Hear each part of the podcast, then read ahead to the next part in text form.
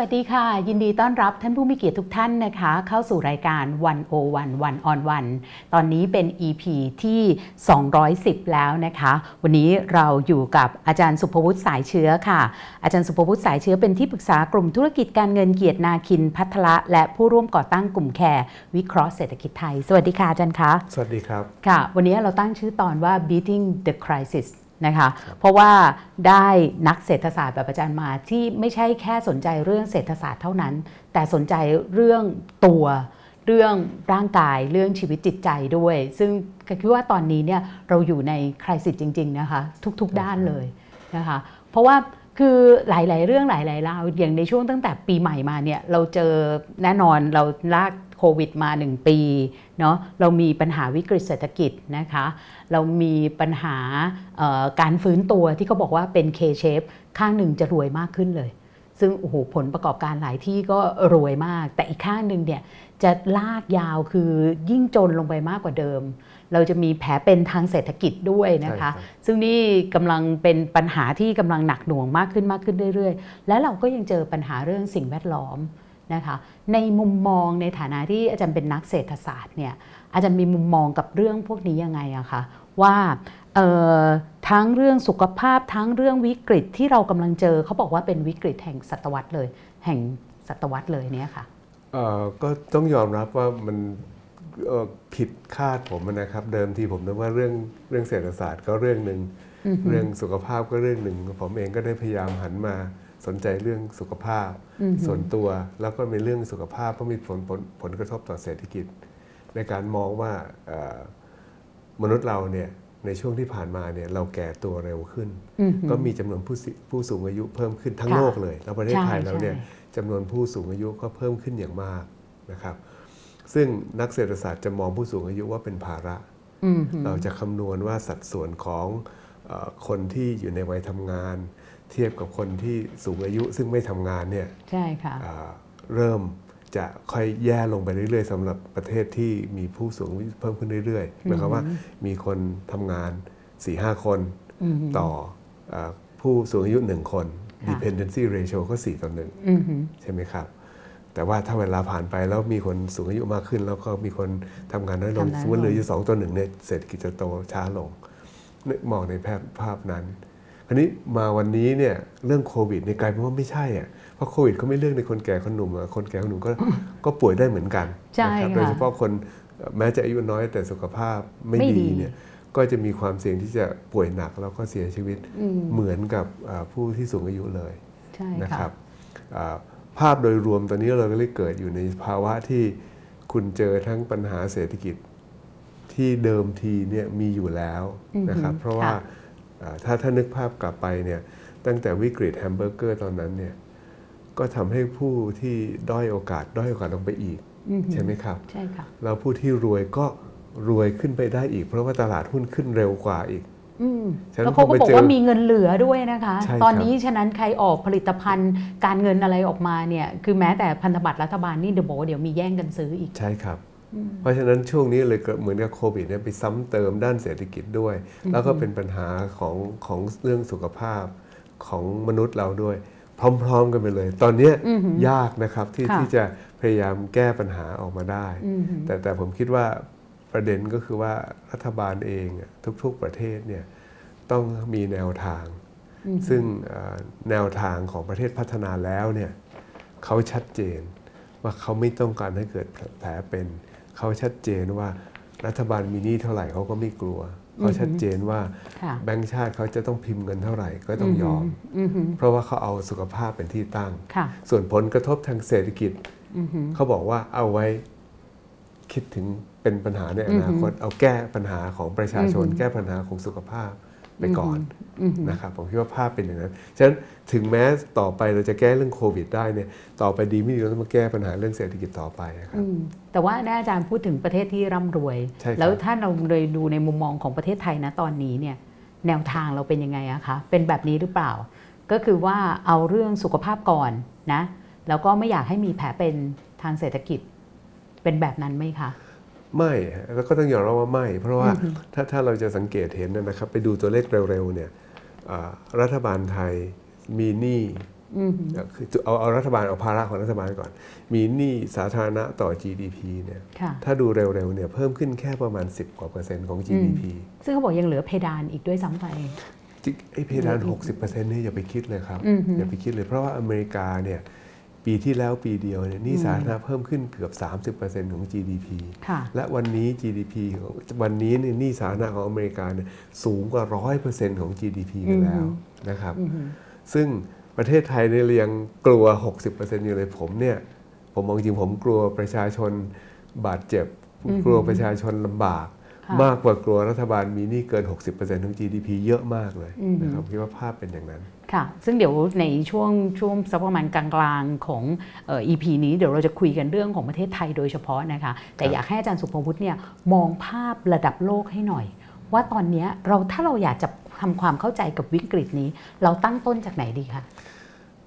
มันมีหลายมิติมากนะครับถ้านึกภาพกลับไปเนี่ยมันมีหลายมิติหนึ่งก็คือโควิดเข้ามาเนี่ยไม่มีใครนึกเลยว่าไม่มีใครนึกฝันเลยว่าอันนี้จะเกิดขึ้นใช่ไหมครับพอเกิดขึ้นไปแล้วเนี่ยกระทบต่อประชาชนอย่างกว้างขวางแล้วกระทบต่อคนที่เป็นมนุษย์เงินเดือนอย่างมากเพราะว่าคนที่เป็นมนุษย์เงินเดือนต้องออกไปทำงานแล้วก็ทำงานทั้งในภาคบริการทั้งในภาคการผลิตก็ได้ผลกระทบนะครับอันนี้ไม่ได้เคยนึกว่าจะมีรุนแรงขนาดนี้ในขณะเดียวกันเนี่ยรัฐบาลเองเนี่ยเขาก็ประเทศพัฒนาแล้วเนี่ยเขาก็พยายามช่วยอย่างมากนะครับช่วยเรื่องนี้อย่างมากเลยรัฐบาลก็ถึงยอมขาดดุลงบประมาณมหาศาลแบงก์ชาติเขาส่วนใหญ่ก็ทำอย่างเดียวกันก็คือว่าปั๊มเงินเข้าไปในระบบเพิ่มขึ้นไปอย่างมากเลยวิธีดูง่ายๆก็คือดูงบดุลของธนาคารกลางของประเทศพัฒนาแล้วซึ่งเพิ่มขึ้นเป็นหลายเท่าตัวเลยนะครับในช่วงที่ผ่านมาอย่างนี้ถ้าเราจะทำความเข้าใจกับสถานการณ์ทางเศรษฐกิจโลกเราก็จะเห็นตัวหลักของการเรียกว่าคล้ายๆว่าขับเคลื่อนเศรษฐกิจก็คือเงินงบประมาณแผ่นดินของประเทศต่างๆอย่างนี้ถูกไหมคะถ้าเราจะมองแบบนั้นทั้งสองด้านเลยครับมิติหนึ่งก็คือรัฐบาลยอมขาดดุลงบประมาณเยอะๆสร้างหนี้สาธารณะเยอะๆแต่ว่ารัฐบาลทุกประเทศหลักๆเนี่ยเขายืมเงินในอนาคตมาใช้จริงไหมครับการขาดดุลงบประมาณการมีหนี้สาธารณะเพิ่มขึ้นก็คือเอากำลังซื้อในอนาคตมาให้ใช้เดี๋ยวนี้ก่อน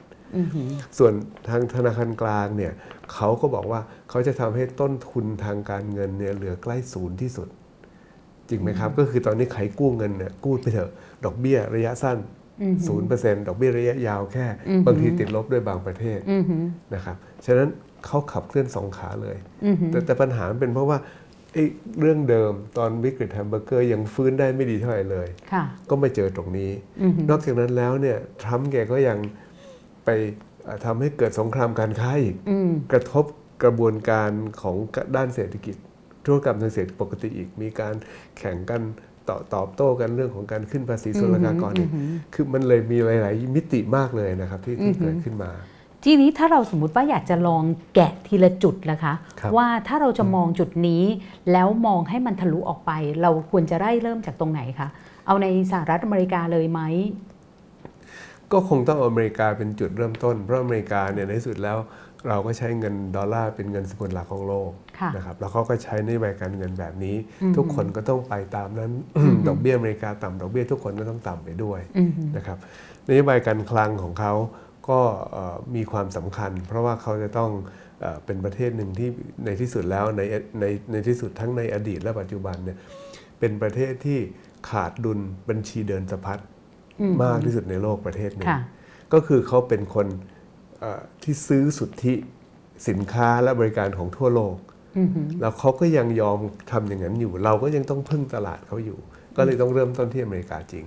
ที่ยุโรปก็แน่นอนมันก็เป็นประเทศกลุ่มใหญ่กลุ่มหนึ่งนะครับจีนเป็นประเทศใหญ่แต่ถ้าดูเร็วๆแล้วจะเห็นว่าจีนจริงๆแล้วเนี่ยในหลายๆกรณีเนี่ย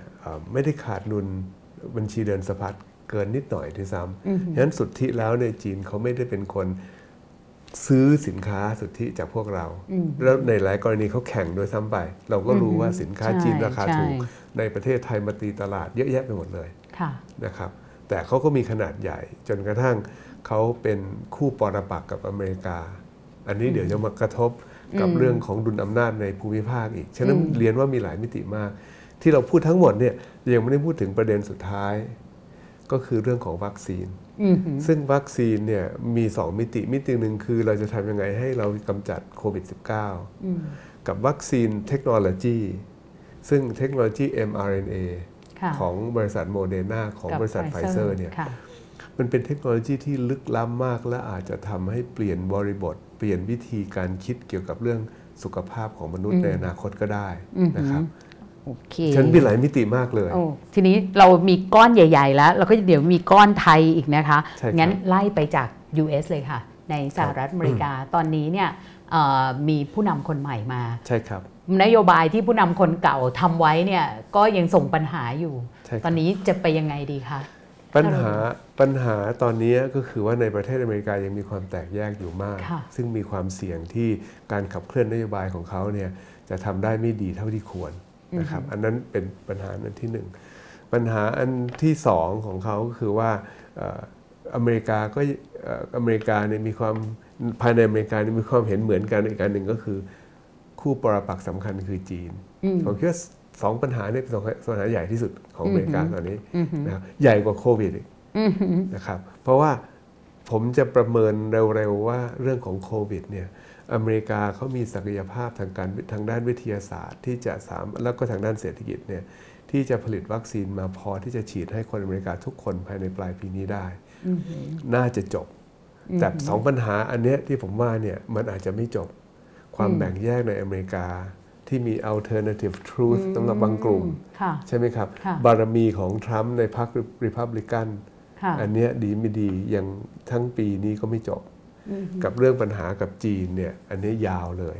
นะครับผมว่าเรื่อง2เรื่องนี้เป็น2เรื่องหลักโหแม้ว่าขณะที่เราดูตัวเลขอยู่ตอนนี้เนี่ย World Barometer เนี่ยก็บอกว่าสหรัฐอเมริกาเนี่ยติดเชื้อสะสมอยู่ที่25ล้านเกือบ26ล้านแล้วผู้เสียชีวิตเนี่ยเกิน 400,000 คนขึ้นไปแล้วแต่อาจารย์มองว่าด้วยเทคโนโลยีด้านสุขภาพจะทำให้เขาสามารถจัดการได้แต่ว่าประเด็นนี้เนี่ยมันก็มีความเห็นที่ต่างเช่นว่าด้วยความที่เหลื่อมล้ำกันมากหรือความที่ความแตกแยกกันมากมันจะไม่ส่งปัญหาต่อเรื่องของปัญหาการจัดการสาธารณสุขสุขภาพเหรอคะถ้าคิดแบบนักเศรษฐศาสตร์แล้วเรามองแบบพยายามมองแบบเรียลลิสต์จริงๆนะครับผมอย่างนี้1สังเกตนะครับตลาดหุ้นไม่ลงแสดงว่าตลาดหุ้นรู้ว่ามันจะจบคืออย่างนั้นมั่นใจมากสังเกตนะครับหุ้นเนี่ยนอกจากจะไม่ลงแล้วยังขึ้นนิวไฮเรื่อยๆที่อเมริกาโอเคถามว่าจบยังไงผมเรียนเร็วๆอย่างนี้จะมีคน2กลุ่มนึงฉีดวัคซีนอีกหนึ่งไม่ยอมฉีดวัคซีนจริงไหมครับไม่ฉีดเนี่ยเดี๋ยวคุณก็ herd immunity โดยการไปติดเชื้อเองแล้วติดเชื้อถ้าคุณรอดก็รอดติดเชื้อตายก็ตายก็จบอีกกลุ่มนึงก็จะฉีดแต่อเมริกาเขามีศักยภาพที่จะฉีดให้ทุกคนที่อยากฉีดอันที่1อันที่2เนี่ยถ้าไปดูตัวเลขที่อเมริกาวันนี้จริงๆไม่ได้ติดเชื้อแค่ 20-30 ล้านหรอกมันต้องมากกว่านี้อยู่แล้วเพราะว่าการตรวจของเขาเนี่ยก็เรียกว่าไม่ได้มากเท่าไหร่ในตอนวันนะคะเพราะฉะนั้นดีไม่ดีที่อเมริกาที่มีประชากร300กว่าล้านคนนะดีไม่ดีเนี่ยติดเชื้อไปแล้วหลาย10ล้านคนแล้วอ่ะงั้นอาจารย์คิดว่ามันเฮิร์ดอิมมูนิตี้ไปแล้วใช่ไหมคะใช่มันเริ่มมีหลายคนมีแอนติบอดีไปแล้วหรือเขาตายไปแล้วก็ไม่รู้ด้วยแต่ว่าจะมีกลุ่มฉะนั้นดีไม่ดีฉีดออกมาแค่สัก250ล้านนี่จบนะครับก็ค่า500ล้านโดสเท่านั้นเองที่อเมริกาซึ่งถ้าเขาฉีดวันละได้ตอนนี้เขาเริ่มแรมอัพเนี่ยฉีดวันละกว่าล้านโดสได้นะครับมันเหลือเวลามันเหลือจำนวนวันเยอะตั้ง300กว่าวันแน่นะครับหมดจบโอเคฉะนั้นปัญหานี้น่าจะจบไปได้แต่ว่าแล้วเรื่องความแตกแยกอันนั้นน่ะยากอันนั้นน่ะยากเพราะว่าตอนนี้เหมือนก็มีการตั้งป้อมกันแต่ละฝ่ายแล้วก็แต่ละฝ่ายก็มีโลกของตัวเองมีข้อมูลของตัวเองแล้วก็เชื่อข้อมูลของตัวเองเชื่อโลกของตัวเองอันนี้การจะมา bridge the divide เนี่ยการที่จะทำให้ความเห็นที่แตกต่างกันเริ่มมาเชื่อมโยงกันได้เนี่ย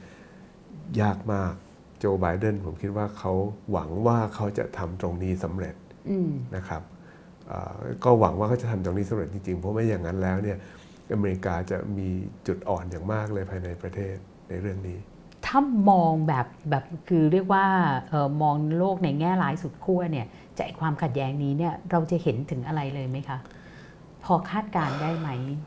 ตรงเนี้ยจะเป็นจุดพื้นฐานมากที่เราต้องถามตัวเองว่าอย่างนี้ อเมริกาอ้างเสมอว่าระบอบประชาธิปไตยของอเมริกาค่อยใช้คำว่าเป็น melting pot ใช่ไหมครับคือทุกคนเข้ามาก็จะถูกหล่อหลอมโดยระบอบประชาธิปไตยแล้วหล่อหลอมให้ทุกคนในที่สุดแล้วพร้อมที่จะอยู่ร่วมกันได้ในระดับหนึ่งทะเลาะกันเถียงกันแต่อยู่ในระบอบประชาธิปไตยก็เถียงกันโดยการเข้าไปให้ระบบการเลือกตั้งตัดสินนั่นคือหลักการถ้าอเมริกาไม่สามารถจะจัดการเรื่องแบ่งแยกตรงนี้ได้อันตรายมากสำหรับระบอบประชาธิปไตยทั่วโลกเพราะว่าฝ่ายที่ไม่ชอบประชาธิปไตยจะบอกว่าดูสิเนี่ยมันไม่ melting pot อะ melt เท่าไหร่ก็ไม่ melt ใช่ไหมครับแล้วคุณจะเกิดกระแสของฝ่ายที่นิยมอะไรที่ไม่ใช่ประชาธิปไตยนิยมเผด็จการเนี่ยเขาจะบอกถ้างั้นเป็นเผด็จการดีกว่าโดยเฉพาะอย่างยิ่งในระบบเทคโนโลยีปัจจุบันซึ่งเผด็จการสามารถที่จะควบคุมข้อมูลแล้วล้างสมองทุกคนได้ให้เหมือนกันหมดประเทศเผด็จการอย่างจีนก็จะบอกว่าโอ้ยผมล้างสมองประชาชนผมได้หมดเลยทำไมไม่เลือกระบบของผมแล้วผมเชื่อว่ามีหลายประเทศในเอเชียเนี่ยอยากจะเชื่ออย่างนั้นอย่างน้อยผู้ปกครองประเทศเอเชียในเอเชียหลายคนอยากจะเห็นจีนสำเร็จแล้วอเมริกาล้มเหลวเพราะนั่นแหละคือ justification ของการมีเผด็จการและไม่มีประชาธิปไตยมองจุดร้ายที่สุดคือจุดนี้ครับทีนี้ได้ไปคุยเนี่ยได้ไปคุยกับนักรัฐศาสตร์นักประวัติศาสตร์อยู่บ้างเนี่ยเขาก็บอกว่าในช่วงที่เราเห็นในตั้งแต่ช่วงการเลือกตั้งมาจนกระทั่งถึงวันที่6มกราจนถึงวันที่20มกราเนี่ยในสหรัฐอเมริกาเนี่ยมันยังพอสังเกตเห็นว่าไอ้การที่สังคมที่มีประชาธิปไตยตั้งมั่นเนี่ยมันมีหลายอย่างที่พอประคองประชาธิปไตยให้เดินหน้าต่อไปได้อย่างเช่นการที่ทุกคนเนี่ยอยู่ภายใต้ rule of law คือหลักนิติธรรมเหมือนกันคุณผิดคุณไม่ใช่ว่าคุณพวกฉันหรือคุณพวกใครแต่คุณจะโดนการจัดการทางกฎหมายนะคะหรือว่ากองทัพเนี่ยยังไงกองทัพเขาก็ออกมาพูดว่าเขาจะไม่ทำอะไรที่มันผิดกฎหมายเขาจะไม่คว่ำรัฐธรรมนูญเหมือนแบบบางประเทศอะไรอย่างเงี้ยหรือว่าแม้แต่นักลงทุนหรือผู้ประกอบการแบบทุนใหญ่ๆเองก็ออกมาว่าถ้าคุณทำแบบนี้คุณปฏิเสธผลการเลือกตั้งที่เลือกตั้งบริสุทธิ์ด้วยคุณหาข้ออ้างมาว่ามันเป็นเลือกตั้งที่ไม่ถูกได้เนี่ยไม่ถูกไม่ได้เนี่ยเขาไม่สนับสนุนคุณนะแบบเนี้ยมันยังพอเป็นสิ่งที่เราพอทำให้เราไม่ได้เห็นความสุดขั้วแบบที่เราอยากจะเมื่อกี้พยายามจะคาดการณ์ว่ามันจะเป็นยังไงได้บ้างนะคะคือผมเห็นด้วยนะครับผมอยากให้เป็นอย่างนั้นคราวนี้ถามว่าถ้าเป็นอย่างที่ว่านะครับก็แปลว่าในที่สุดแล้วระบอบประชาธิปไตยเนี่ยสามารถที่จะสลาย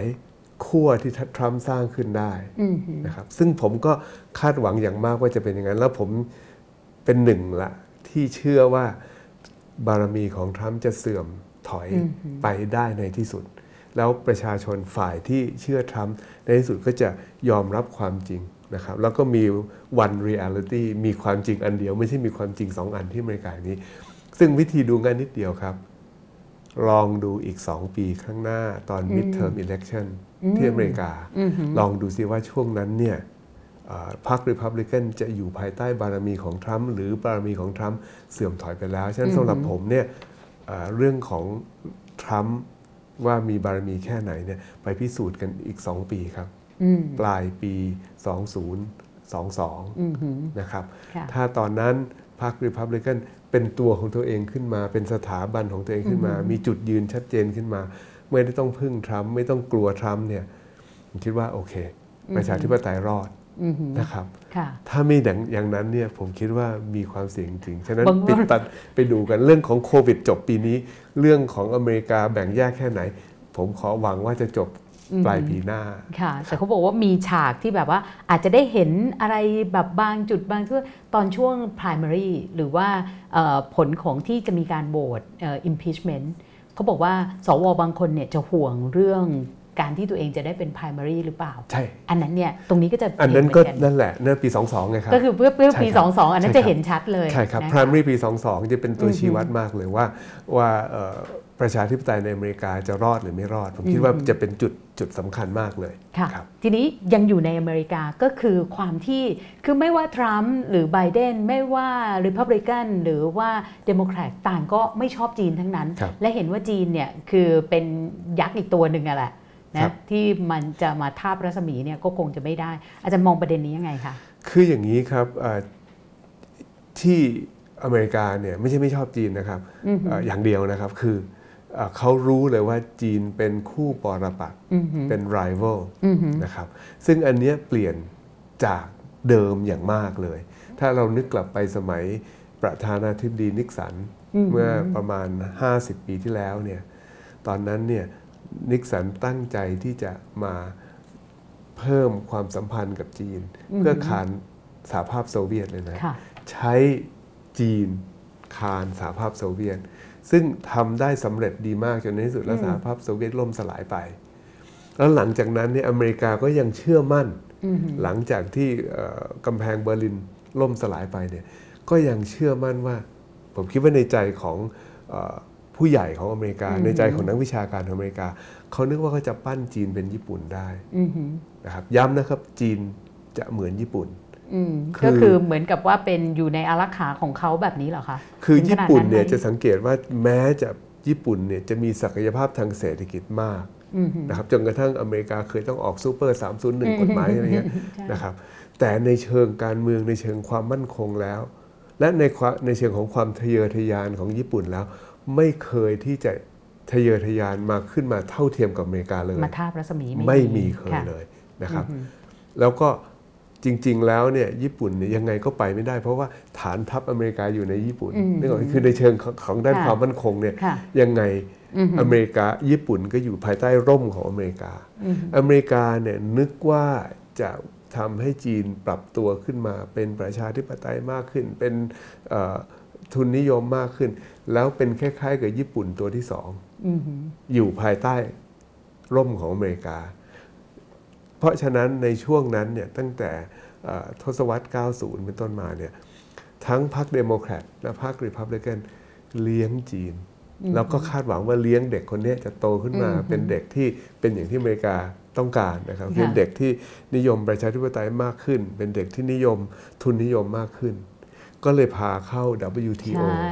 ใช่ไหมครับใช่จึงตอนนั้นเนี่ยเข้าใจว่าคลินถ้าจำสมัยไม่ผิดก็คือคลินตันเนี่ยบอกเลยเดี๋ยวอีกหน่อยเนี่ยโอ้โหจีนจะแบบว่าเนื่องจากว่าพอเข้าไปอยู่ในโลกทุนนิยมแล้วเนี่ยจากการจัดการมันจะไม่ยุ่งยากแล้วใช่ครับนะคะใช่ครับคือจีนเนี่ยจะดีกว่าญี่ปุ่นเนี่ยเพราะว่าตอนนั้นญี่ปุ่นเป็น aging society แล้วเขาก็รู้แล้วกำลังซื้อญี่ปุ่นจะต้องแผ่วแต่จีนเนี่ยยังเป็นสังคมตอนนั้นยังโอ้โหมี potential มหาศาลในด้านเศรษฐกิจฉะนั้นทั้ง Republican ทั้ง Democrat เนี่ยเชื่อตรงนั้นผ่านมา20ปีทั้ง Republican ทั้ง Democrat รู้เลยว่าไม่ใช่คิดผิดแล้วนะครับกลับตัวแล้วครับซึ่งตรงนี้นะคะเดี๋ยวจะเป็นโจทย์ที่สำคัญเลยว่าแล้วไทยจะทำยังไงกับถ้าเราเห็นอีกในช่วงทศวรรษนี้เราจะเห็นสหรัฐอเมริกาแบบนี้และเขายังจะมองจีนแบบนี้เนี่ยเดี๋ยวเราต้องกลับมาถามตัวเองว่าแล้วเราจะอยู่จุดไหนอย่างไรนะคะแต่ว่าจะพาไปที่สหภาพยุโรปสหภาพยุโรปเนี่ยโอ้โหไม่เคยมีใครคิดนะว่าสหภาพยุโรปเนี่ยก็จะมันหนักโดยเฉพาะในเรื่องของด้านสุขภาพนะคะจะหนักแบบที่สหรัฐอเมริกาเจอด้วยนะคะอาจจะมองยังไงบ้างคะกับวิกฤตครั้งนี้ก็หนักเรื่องสุขภาพมากนะครับเพราะว่าผมคิดว่าเรื่องของโควิดเนี่ยไม่ได้มีใครทุกคนเนี่ย underestimate ไอ้ความรุนแรงของโคโรนาไวรัสอันนี้หมดเลยเพราะว่าเราจำได้ไงว่าโคโรนาไวรัสตัวแรกคือ SARS เนี่ยมันจบภายใน 5-6 เดือนที่เอเชียแล้วมันก็หายไปไหนก็ไม่รู้จนคนก็สงสัยว่าเอ๊ะเดี๋ยวมันก็คงเป็นแบบนั้นอีกเพราะมันเป็นโรคลึกลับแล้วก็จำได้ว่าไม่ได้ระบาดที่ยุโรปแทบจะไม่ระบาดที่ยุโรปเลยมีที่อเมริกานิดนึงที่เอเชียเราส่วนใหญ่แล้วก็6เดือนหายไปหมดเลยผมคิดว่ายุโรปเนี่ยเขากาดตกจริงๆต้องยอมรับเขากาดตกจริงๆนะครับแล้วเขาก็ถ้าจำได้ตอนแรกเนี่ยที่สเปนที่อิตาลีเนี่ยเขาไม่เชื่อเลยใช่ไหมครับเขาไม่เชื่อเลยแล้วพอมันมาปุ้มเนี่ยมันเข้ามาเร็วแรงการระบาดรุนแรงจนกระทั่งระบบสาธารณสุขเขารับเอาไม่อยู่เลยนะครับ ผมคิดว่าเขาก็เลยได้รับผลกระทบรุนแรงอย่างมากคราวนี้ปัญหาของเขาก็คือว่าก่อนหน้านั้นเนี่ยดันมี Brexit อีกใช่ไหมครับอันนั้นก็สร้างความผันผวนฉะนั้นเขาก็โดนวิกฤตซ้อนวิกฤตเหมือนกันจนกระทั่งทุกวันนี้ก็ยังทะเลาะกันอย่างระหองระแหงอยู่เลยเรื่องวัคซีนของ AstraZeneca ใช่ไหมครับอันนี้เราโดนหางเลขด้วยนะของ AstraZeneca ด้วยใช่ไหมครับว่าเนี่ยตกลง AstraZeneca ทำไมไปผลิตให้กับอังกฤษทำไมอังกฤษได้ก่อนเยอะเกินไปใช่ไหมครับใช่ค่ะฉะนั้น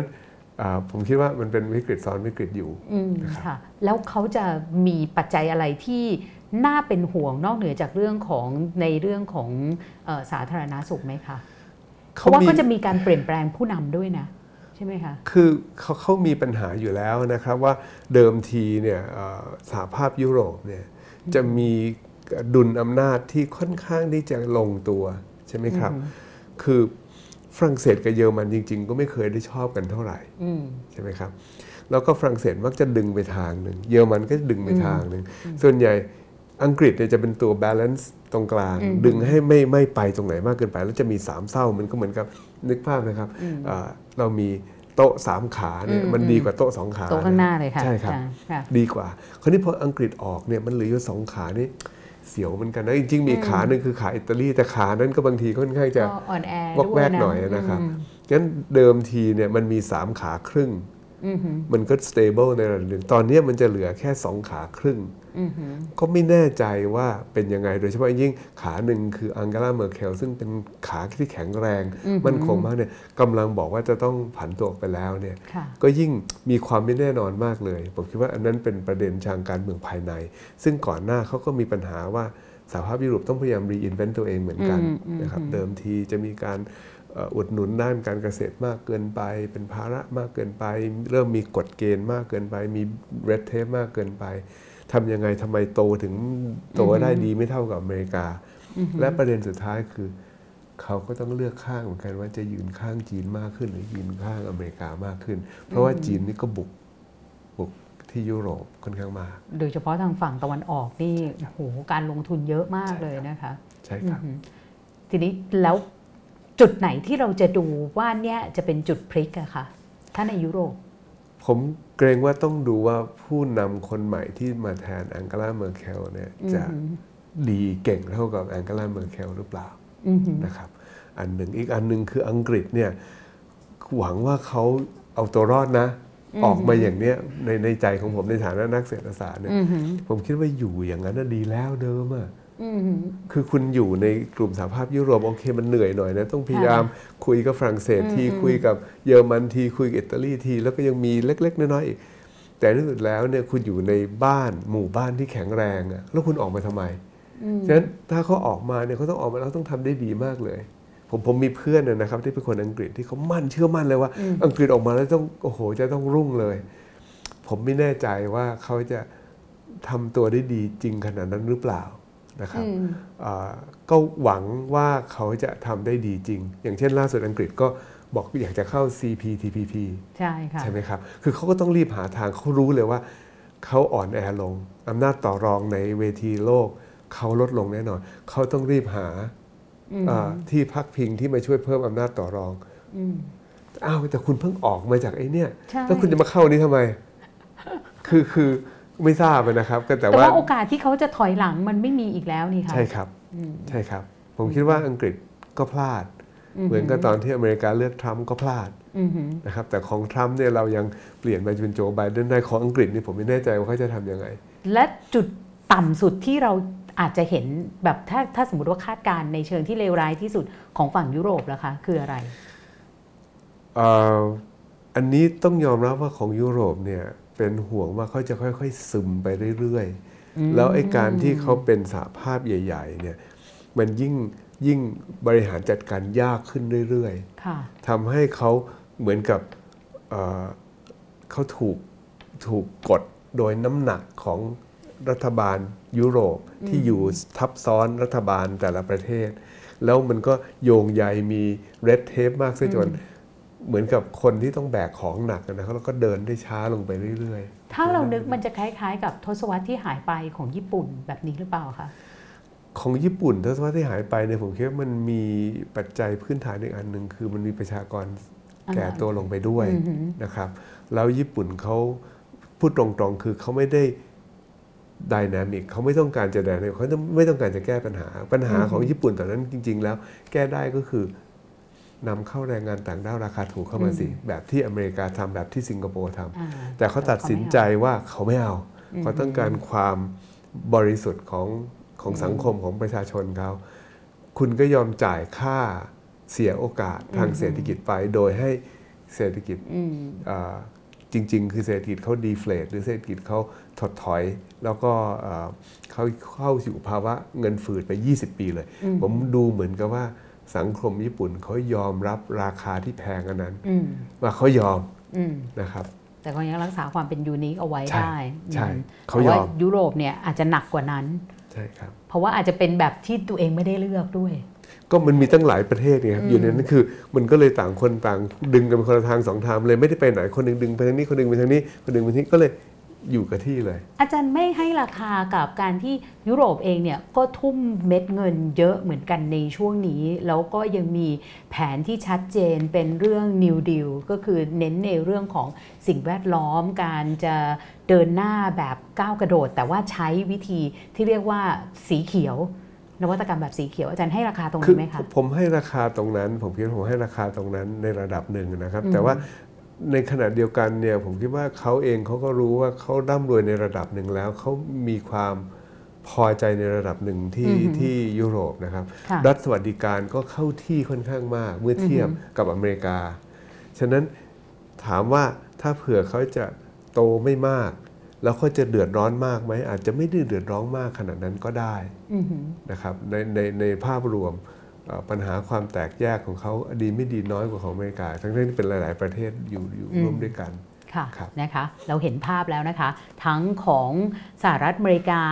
ทั้งของสหภาพยุโรปนะคะแล้วเดี๋ยวเราจะไล่เรียงมานะคะจำไว้ก่อนนะคะเพราะว่าเดี๋ยวเนี้ยจะมาเป็นปัจจัยที่เราจะคิดว่าแล้วประเทศไทยเนี่ยจะเดินไปยังไงนะคะทีนี้มาถึงจีนค่ะโอ้โหยักษ์ใหญ่เลยจีนเนี่ยในขณะที่ทั่วโลกเนี่ยตอนนี้กำลังสะบักสะบอมกับโควิดเขาก็ได้โชว์ให้เราเห็นนะคะว่าการฟื้นคืนกลับขึ้นมาเนี่ยเป็นยังไงนะคะอาจารย์มองจีนยังไงคะคือผมพยายามมองจีนในภาพยาวไปกว่านั้นเยอะนะครับสิ่งที่เกิดขึ้นที่ประเทศจีนเนี่ยก็คือประธานาธิบดีสีจิ้นผิงรวบอำนาจอย่างเต็มรูปแบบตอนนี้มีแต่คนเรียกจักรพรรดิสีค่ะใช่ครับเพราะว่าถ้าท่านนึกภาพเร็วๆนะครับสิ่งที่เกิดขึ้นก็คือพรรคคอมมิวนิสต์เนี่ยสามารถที่จะปกครองประเทศจีนปี1947ใช่ไหมประมาณนั้นนะครับฉะนั้นช่วงนั้นเนี่ยจีนก็ถูกปกครองโดยประธานเหมาเป็นหลักเลยนะครับแล้วจีนเขาก็เห็นปัญหาตอนที่ประธานเหมาท่านเสียสิ้นชีวิตไปเนี่ยตอนนั้นเนี่ยปั่นป่วนมากเลยจำได้ไหมครับสมัยนั้นมีภรรยาขึ้นมาใช่ไหมครับแก๊งออฟโฟอะไรเนี่ยปั่นป่วนมากเลยในที่สุดแล้วเติ้งเสี่ยวผิงสามารถจะขึ้นมาเป็นผู้นำได้แล้วก็เติ้งเสี่ยวผิงก็โอเคถ้าอย่างนั้นเราต้องไม่ให้เกิดปัญหาอันนี้อีกคืออย่างนี้ครับระบบเผด็จการเนี่ยข้อเสียมีอยู่ตอนเปลี่ยนผ่านอำนาจมันจะเปลี่ยนผ่านได้ยากมากเพราะว่าโดยธรรมชาติของการเป็นเผด็จการคือต้องรวบอำนาจให้อยู่กับคนคนเดียวอย่างที่สีจิ้นผิงทำอยู่ปัจจุบันคราวนี้ถึงวันที่ต้องเปลี่ยนน่ะมันจะเปลี่ยนแล้วมันจะมีปัญหาเยอะเลยเขาก็เลยบอกโอเคระบบที่เติ้งเสี่ยวผิงตั้งขึ้นมาเป็นระบบที่บอกว่าเรามาแบ่งอำนาจกันนะใช่ไหมครับฉะนั้นเราจะจำได้ว่าทุกๆผู้นำก่อนหลังจากนั้นทุกคนเนี่ยเขาจะเสิร์ฟแค่2เทอมเทอมละ5ปีแล้วเขาก็จะไปโดยในเทอมที่2ของผู้นำเนี่ยจะต้องเริ่มหาซักเซสเซอร์ตอนเทอมที่2ก็ทำกันมาตามอย่างนั้นเรื่อยๆจนกระทั่งสีจิ้นผิงบอกเลิกเลยดังนั้นของจีนเนี่ยมันจะมีสิ่งที่จะเดิมพันคือว่าสีจิ้นผิงจะต้องทำให้สำเร็จภายในอายุไขของสีจิ้นผิงให้จีนชนะอเมริกาซึ่งเดาว่าสีจิ้นผิงคงนึกถึงปี2047ที่เขาคาดการไว้ใช่มั้ยคะ100ปีใช่มั้ยครับใช่ค่ะเขาก็คงมองเป้าไว้ว่าวันนั้นเนี่ยจีนจะต้องเป็นมหาอำนาจฉะนั้นจีนก็เหมือนกับมีสีจิ้นผิงก็เหมือนกับมีนาฬิกามันก็เดินตลอดเวลาว่ามันยิ่งใกล้2047เท่าไหร่หรือเร็วกว่านั้นได้ก็ยิ่งดีนะครับผมคิดว่าจีนเนี่ยเลยเป็นอย่างนั้นแล้วคราวนี้ปัญหาของจีนที่ ต่อมาคืออเมริกาเขารู้แล้วเหมือนกันว่านั่นคือสิ่งที่จีนต้องการนะครับซึ่งสิ่งที่จีนต้องการผมคิดว่ามีหลักๆแค่2อย่างอย่างที่1คือจีนต้องชนะอเมริกาด้านเทคโนโลยีที่สำคัญในอนาคต20 ปีข้างหน้าคือ 5G อันที่2ก็คือไล่อเมริกาออกจากภูมิภาคนี้เพราะภูมิภาคนี้ต้องเป็นแบ็กยาร์ดของจีนต้องเป็นสนามหลังบ้านของจีนเพราะว่าอเมริกาก็บอกว่าลาตินอเมริกาเป็นสนามหลังบ้านของอเมริกาเหมือนกันผมคิดว่าจีนเนี่ยมีจริงๆมีอเจนดาอยู่2อย่างนะครับชนะอเมริกาเรื่องเทคโนโลยีเพราะว่าจีนเนี่ยขนาดเศรษฐกิจมันก็จะโตมาเท่ากับอเมริกาหรือสูงกว่าอยู่แล้วประชากรก็มากกว่าอยู่แล้วนะครับไม่มีปัญหาเทคโนโลยีเท่านั้นเองที่เป็นปัญหาอยู่กับอเมริกาต้องไม่มีฐานทัพที่เกาหลีใต้ต้องไม่มีฐานทัพที่ญี่ปุ่น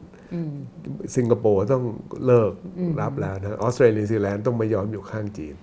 ผมคิดว่านั่นแหละถ้าผมเป็นจีนผมคิดอย่างนี้เลยผมเป็นสิ่งที่แค่นี้ครับสองอย่างแล้วอะไรที่จะเป็นจุดเสี่ยงของจีนล่ะคะเพราะว่าถ้าภาพเป้าหมายของเขาเนี่ยชัดอยู่ที่สุขภาพของสีจิ้นผิงหรือเปล่าที่ต้องกินยาโปเยอะหน่อยหรือออกกำลังกายคือสีจิ้นผิงเนี่ยคงต้องสุขภาพดีใช้ได้แหละผมคิดว่าดีไม่ดีปัจจุบันโดยเทคโนโลยีปัจจุบันเนี่ยดีไม่ดีสีที่อยู่ได้ประมาณสัก10-20 ปีสบายๆ20 ปีก็2040กว่าแล้วก็น่าจะตอบโจทย์แล้วนะครับโอเคไต้หวันผมคิดว่าในสุดแล้วทุกอย่างกลับมาที่ไต้หวันมากๆเลยที่ไต้หวันมากๆเลยนะครับไต้หวันเนี่ยถ้าอยู่มาวันนึงจีนยึดไต้หวันได้ภาพนี้นะครับผมว่าจบนะสำหรับอเมริกาแต่มันไม่ง่ายขนาดนั้นใช่ไหมคะไม่แน่ใจครับคือผมคิดว่าจีนเขารู้แล้วว่าสิ่งที่จีนต้องทำคือยึดไต้หวันได้ภายใน1 วันถ้าทำอย่างนั้นเนี่ยอเมริกาเลื่อนกองทัพเลยมาไม่ทันเราเห็นตอน Desert Storm ที่อิรักใช่ไหมครับอันนั้นเนี่ยมีเวลาค่อยๆขนทหารเข้ามาตั้งเอาไว้ 2-3 เดือนแล้วค่อยรบจำได้ไหมครับฉันใดก็ฉะนั้นกรณีของไต้หวันนี่จะทำให้เกิด fail complete ได้ไหม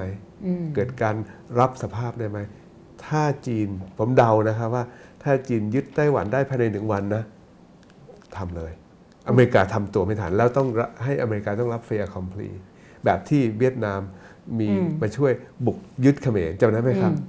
แล้วพอทำเร็วมากเนี่ยมัน fail complete แต่ว่าพอจากที่เมื่อสัปดาห์ที่แล้วเนี่ยเราจะเห็นเลยนะคะว่าทันทีที่จีนเนี่ยส่งเครื่องบินไปที่เรียกว่าละเมิดน่านฟ้าของไต้หวันเนี่ยโอ้โหสหรัฐอเมริกาก็ส่งเรือรบเร็วมากเหมือนกันอเมริกาก็รู้ไงครับอเมริกาก็รู้ซึ่งอันนี้แหละคือแบบเหมือนไล่หลังกันเลยอ่ะใช่ครับอเมริกาก็รู้คือผมเรียนอย่างนี้ว่าเรื่องไต้หวันเนี่ยมันมี2มิตินะครับคือมิติในเชิงของ strategic มิติในเชิงของยุทธศาสตร์กับมิติในเชิงของเทคโนโลยีเดี๋ยวจะเล่าให้ฟังมิติเทคโนโลยีเนี่ยเป็นเรื่องสำคัญอีกอันนึงแต่ในเชิงของ strategic เนี่ยเราจะจำได้เลยว่าจีนกับอเมริกาตอนที่เริ่ม normalize ความสัมพันธ์กันเนี่ยนะครับปรับความสัมพันธ์กันเนี่ยเขาปล่อยให้ไต้หวันเป็นเรื่องที่เขาเรียกว่า strategic ambiguity คือตั้งใจให้เกิดความคลุมเครือ ตรงนี้ผมไม่อยากทะเลาะกัน ตอนนี้มันภาพจะกลับตรงกันข้ามจะต้องมี strategic clarity อเมริกาต้องบอกให้ชัดเจนว่าจุดยืนของอเมริกาเกี่ยวกับไต้หวันเนี่ยคืออะไรอย่างน้อยนี่คือเสียงของฝ่ายความมั่นคงของพรรครีพับลิกันจะพูดชัดเจนว่าตอนนี้อย่าให้มี strategic ambiguity อย่างที่บินตะก่อนฉะนั้นภายใต้ทรัมป์เนี่ยไต้หวันพอใจมากว่าทรัมป์แสดงความชัดเจนมากรัฐบาลทรัมป์ชัดเจนมากว่าไต้หวันเนี่ยอเมริกาซัพพอร์ตเต็มที่แต่ถ้าเราไปดูในรายละเอียดตอนนี้อเมริกาออกกฎหมายไต้หวันแอคใช่ไหมครับกฎหมายนั้นไม่ชัดนะกฎหมายนั้นไม่ชัดแต่ตอนที่ inauguration แล้วเชิญผู้แทนไต้หวันซึ่งพูดง่ายๆก็คือทูตไต้หวันไปร่วมงานอย่างเป็นทางการเห็นว่าชัดนะคะแต่ว่าในที่สุดแล้วโจไบเดนเองเคยพูดเอาไว้ว่าอเมริกาไม่ได้มีobligation ที่จะเข้าไปต่อสู้ป้องกันไต้หวันนะครับโจไบเดนเคยพูดอย่างนั้นนะครับเพราะว่าที่โจไบเดนพูดมันจริงเพราะว่ากฎหมายของอเมริกาเกี่ยวกับไต้หวันเนี่ยบอกว่าอเมริกาจะต้องสนับสนุนให้อาวุธยุทโธปกรณ์กับไต้หวันเพียงพอที่ไต้หวันจะป้องกันตัวเองฉะนั้นเราจะเห็นแบบเขาเรียกว่า เดี๋ยวทำให้คุมเครือเดี๋ยวทำให้เกือบชัดเดี๋ยวทำให้คุมเครือเดี๋ยวทำให้เกือบชัดในยุคและสมัยของไบเดนซึ่งตอนนี้ไม่ได้แล้วนะครับถ้าไบเดนเขารู้ตัวถ้ารัฐมนตรีต่างประเทศคนใหม่ของเขาแอนโทนีบลินเคนเนี่ยถ้าเจคซาลิแวนนะครับNSC คนใหม่ของเขาที่ปรึกษาด้านความมั่นคงของใหม่เขาชัดเจนตรงนี้เขาจะทำให้เรื่องไต้หวันชัดเจนที่สุดผมคิดว่าอันนี้จะเป็นประเด็นสำคัญมากแล้วสำหรับเทคโนโลยีล่ะคะในมุมของไต้หวันนะคะสำหรับของเทคโนโลยีประเด็นเป็นอย่างนี้ครับว่าเทคโนโลยีเนี่ยที่ต่อสู้กันตอนนี้จริงๆคือต่อสู้ในเรื่องของเซมิคอนดักเตอร์ใช่ไหมครับเซมิก็คือตัวที่ประมวลผลข้อมูลต่างๆเซมิคอนดักเตอร์เนี่ยยิ่งเล็กยิ่งดีใช่ไหมยิ่งเล็กมากยิ่งดีเขาใช้เขาวัดเป็นนาโนมิเตอร์นะครับ 5G ตอนนี้เข้าใจว่าใหญ่ที่สุดคือ7นาโนมิเตอร์ใหญ่กว่านั้นใช้ 5G จะใช้ไม่ได้ศักยภาพของจีนเนี่ยเพิ่งเริ่มที่จะทำ7นาโนมิเตอร์ได้แต่ถ้า 5G ไปเต็มที่เข้าใจว่าต้องลงเหลือ5นาโนมิเตอร์ต่อไปต้องเหลือ3นาโนมิเตอร์เทคโนโลยีเกี่ยวกับเรื่องของการออกแบบเซมิคอนดักเตอร์การทำเซมิขนาดเล็กรวมทั้งสิทธิบัตรต่างๆเนี่ยอยู่ที่บริษัทอเมริกาผมเข้าใจว่าทั้งหมดและนอกจากนั้นแล้วก็จะต้องมีบริษัทโรงงานที่จะผลิตเซมิคอนดักเตอร์ได้เรียกว่า foundry เนี่ย TSMC เป็นของไต้หวันเนี่ยนะไต้หวัน Semiconductor Corporation เป็นบริษัทที่ผลิตได้เก่งที่สุดบริษัทหนึ่งแล้วบริษัทที่เก่งอีกอันหนึ่งก็คือ Samsung ฉะนั้น2ประเทศเนี่ยเป็นประเทศที่เป็นพันธมิตรของอเมริกาทั้งสิ้นSamsung ของเกาหลีใต้เนี่ยนะครับสำหรับอเมริกาเพราะฉะนั้นในเชิงของการจะชนะจีนด้านเทคโนโลยีนอกจากจะคุมเทคโนโลยีของเซมิคอนดักเตอร์แล้วต้องคุมความสามารถในการผลิตด้วยตัวเซมิคอนดักเตอร์ไต้หวันญี่ปุ่น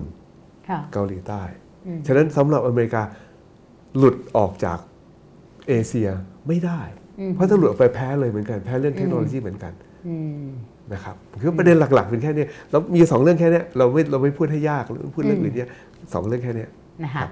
งั้นตอนนี้เราเริ่มได้ภาพครบมากขึ้นแล้วนะคะสหรัฐอเมริกาสหภาพยุโรปนะคะแล้วก็จีนทีนี้กลับมาที่ไทยค่ะอาจารย์คะเราอยู่ตรงไหนเนี่ยในสมรภูมิหรือว่าในวิกฤตครั้งนี้จีนต้องการแซะอเมริกาในทุกๆด้านในเอเชียแล้วก็แซะที่อาเซียนแล้วเราก็ทราบว่าอาเซียนเนี่ย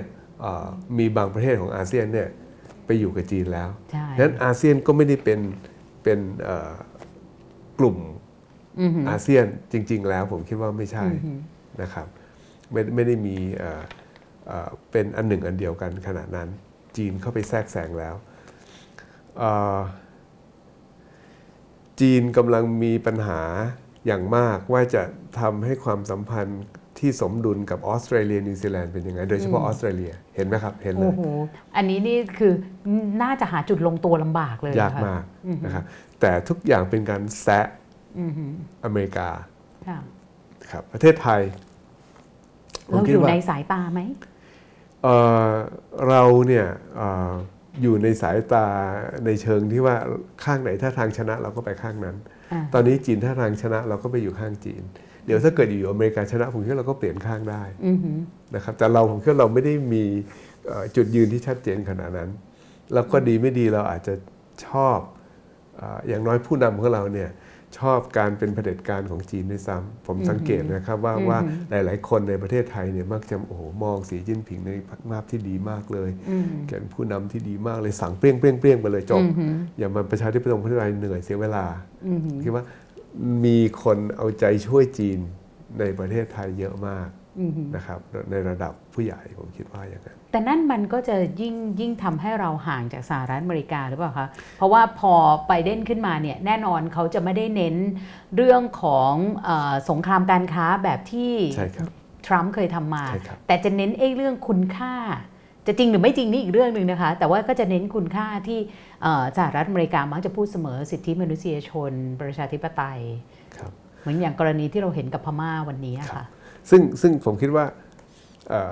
โจไบเดนเนี่ยเขามี สิ่งที่ท้าทายเขามากรัฐบาลอเมริกากระทรวงการต่างประเทศอเมริกาเนี่ยจะมีสิ่งที่ท้าทายมากเพราะว่าเวลาแอนโทนีบลิงเคนสมมุติว่าจะพยายามที่จะสร้างแนวร่วมของอเมริกาที่จะทานจีนซึ่งนั่นคือท่าทีหลักแหละของโจไบเดนใช่ไหมครับคือเขาบอกเขาจะไม่ไปชนกับจีนแล้วไปทะเลาะกับญี่ปุ่นแล้วไปทะเลาะกับแคนาดาแบบทรัมป์แบบไม่ฉลาดนั่นหรอกเขาจะสร้างแนวร่วมเพื่อจะมาสร้างอำนาจต่อรองกับจีนแล้วก็สร้างแนวร่วมกับยุโรปด้วยแต่ปัญหาของอเมริกาคืออย่างนี้นะครับอีก4ปีอ่ะโจไบเดนก็ไม่อยู่แล้วอ่ะเขาอาจจะมีแรง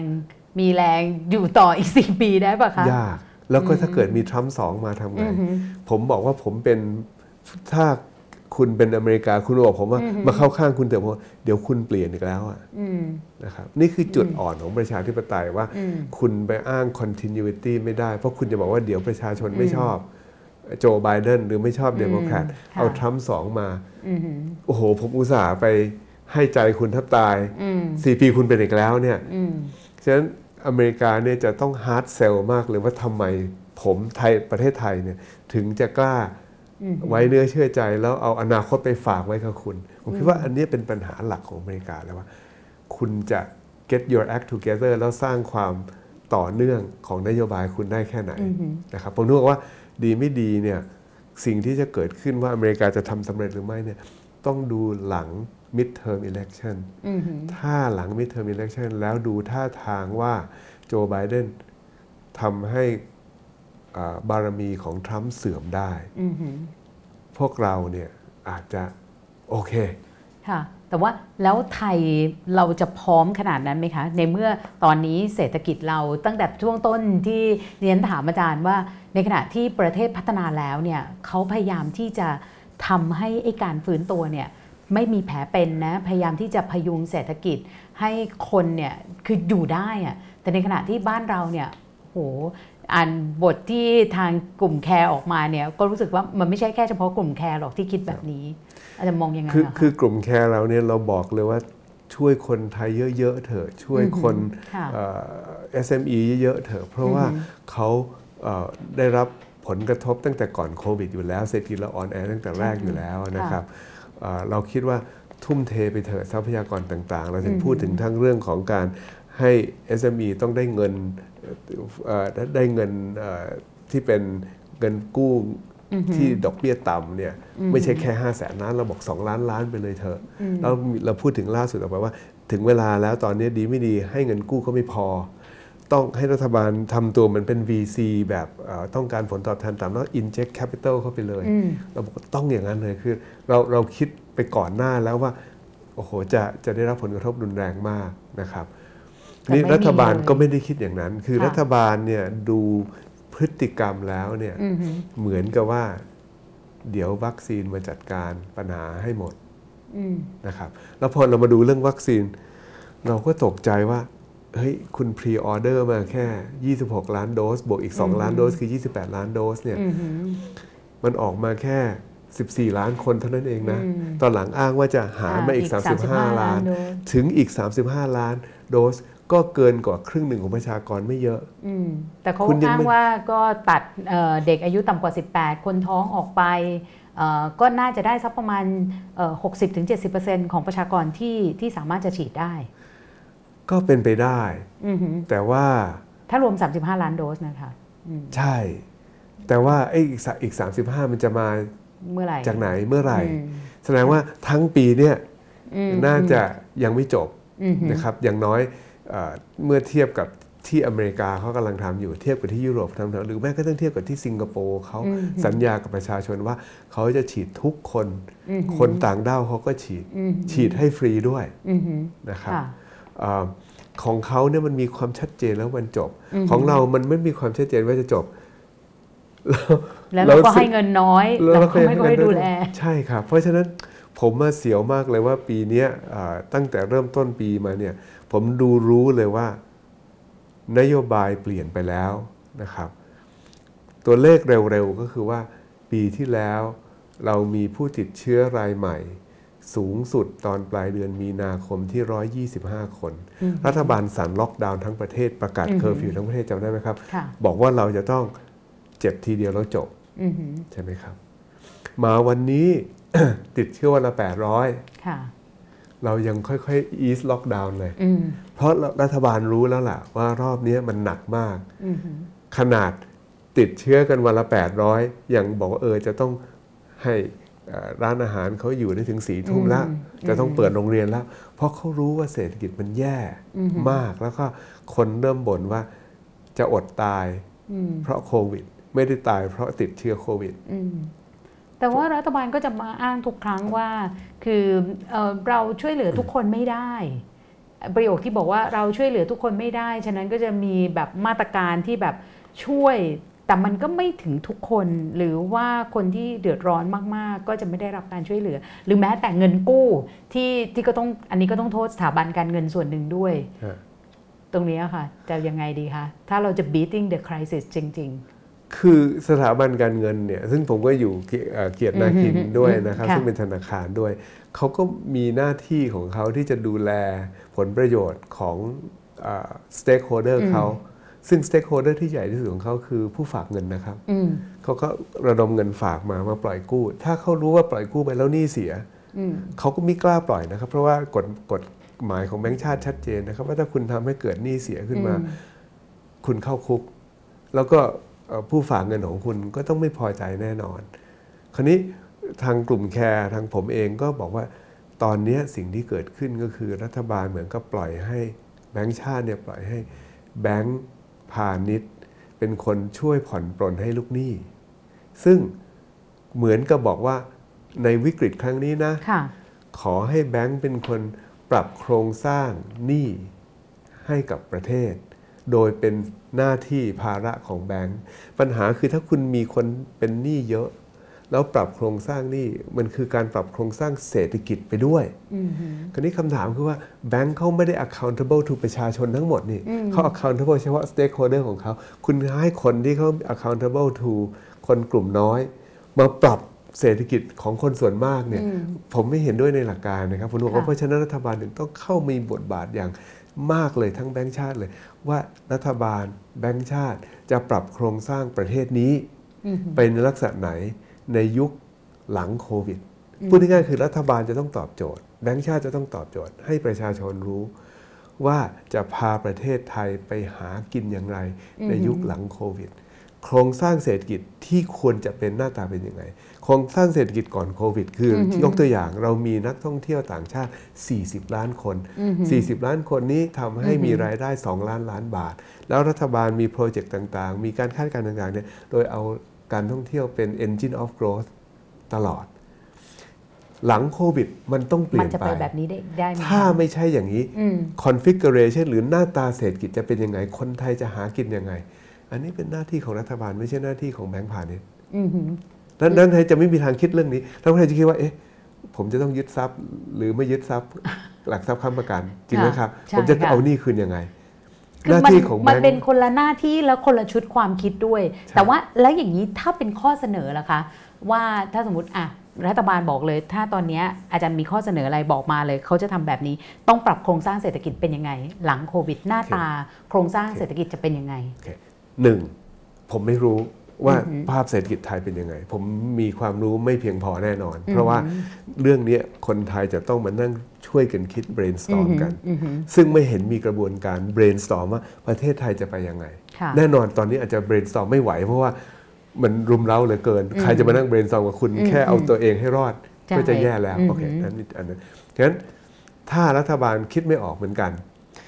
เราเคยเสนอทางแคร์เราเคยเสนอว่าถ้าอย่างนั้นเอาอย่างนี้ได้ไหมขอให้รัฐบาลบอกว่ารัฐบาลจะยอมใส่เงินทุนให้กับ SME ถ้ารวมกลุ่มกันได้รัฐบาลใส่ทุนเข้าไปเลย 20% นะครับ20สมมติ20เอาโทษใส่เงินเข้าไปสมมติ50ล้านบาทนะครับต่อ1กลุ่มอย่างนั้นใช่ไหมคะต่อ1กลุ่มทุกมีกลุ่มเข้ามาเขาบอกเขาจะปรับโครงสร้างธุรกิจของเขาแล้วล่ะเขารวมตัวกันรัฐบาลจะใส่เงินให้เลย50ล้านเป็นทุนนะครับไม่ใช่เป็นกู้แล้วก็กลุ่มนี้เองเนี่ยเขาจะต้องใส่เงินเขาเองสมมุติว่าสัก20ล้านบาทแล้วถ้าได้ตั้ง70ล้านเนี่ยต้องสามารถที่จะน่าจะหาให้แบงก์ ปล่อยกู้ให้ใหม่ได้อีก30ล้านฉะนั้น DE ratio ของเขาจะสูงก็คือจะมีจะต่ำก็คือว่า equity เนี่ยจะมีตั้ง70แล้วก็ debt มีแค่30เป็นธุรกิจใหม่ซึ่งงบดุลแข็งแรงมากแน่นอนถ้าเผื่อคุณสามารถที่จะทำให้ธนาคารเขากล้าปล่อยกู้แสดงว่าแผนธุรกิจคุณต้องดีใช้ได้อันนึงรัฐบาลเนี่ยเป็นเหมือนกับคนใส่ทุนเข้าไปแต่ใส่ทุนแบบ passive คือไม่เข้าไปยุ่งในการบริหารแล้วก็ให้ผู้บริหารที่เขาลงใส่เงินใส่เข้าไป20เนี่ยมีสิทธิ์ซื้อหุ้นจากรัฐบาลในราคาที่ไม่แพงใน5ปีข้างหน้าอันนั้นเนี่ยคนจะมีคล้ายๆกับกำลังใจขึ้นมาเลยว่าโอเคผมรู้นะรัฐบาลจะแบ็กสต็อปให้นี่คือเรื่องของธุรกิจนะครับ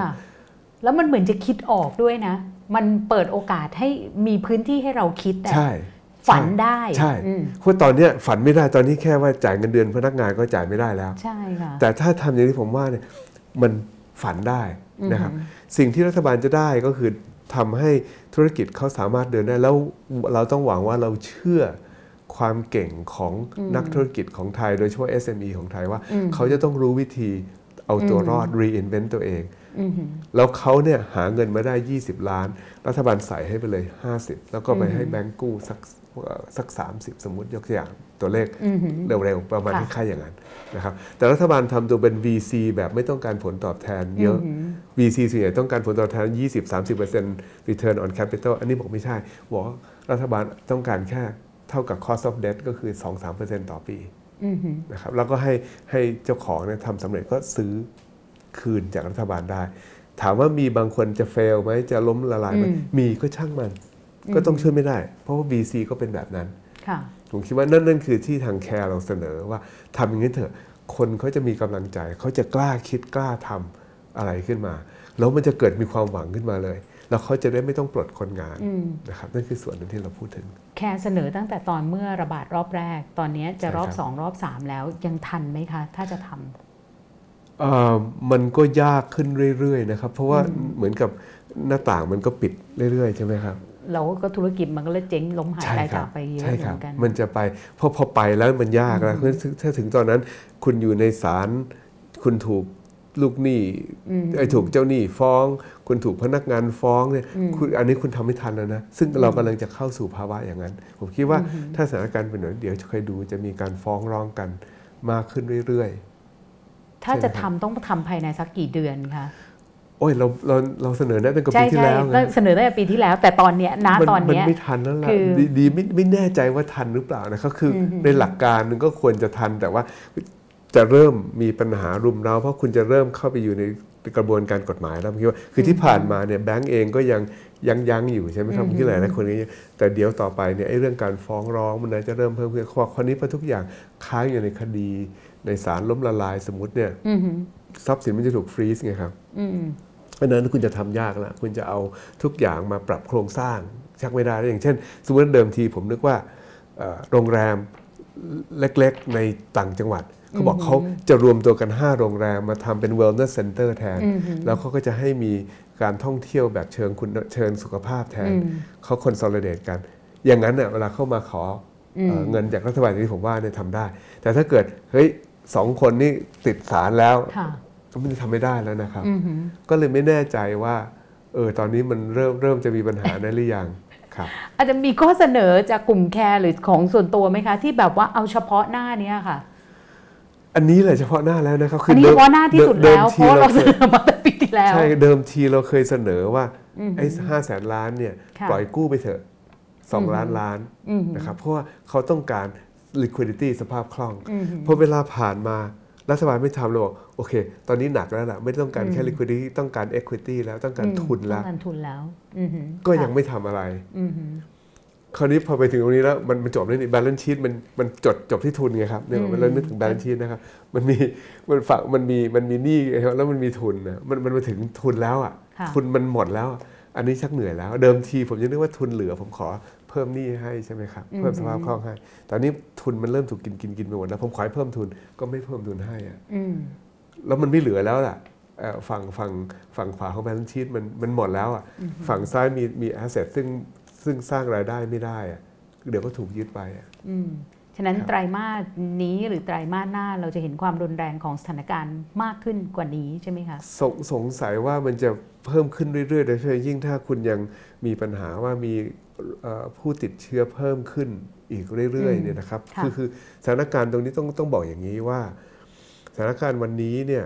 รัฐบาลก็รู้ว่าล็อกดาวน์ไม่ได้ก็บอกว่าไม่ล็อกดาวน์ใช่ไหมครับแต่ถึงไม่ล็อกดาวน์ก็ตามเนี่ยตัวเลขที่น่าสนใจคือตัวเลขที่รัฐบาลบอกว่าจะแจกวัคซีนให้ใครผมเอาข้อมูลตรงนั้นมาดูนะครับมันน่าสนใจตรงนี้ในนั้นเนี่ยมีผู้สูงอายุ11ล้านคนใช่ไหมครับแล้วก็มีผู้ที่เป็นโรคเบาหวานอีกประมาณ4ล้านคนประมาณ15ล้านคนถึงรัฐบาลบอกว่าไม่ล็อกดาวน์คนพวกนี้จะรู้ตัวว่าตัวเองเนี่ยเสี่ยงที่จะติดโควิดแล้วตายแล้วป่วยหนักคนพวกนี้จะไม่ออกมาใช้เงินจะไม่ออกมาทำธุรกรรมต่าง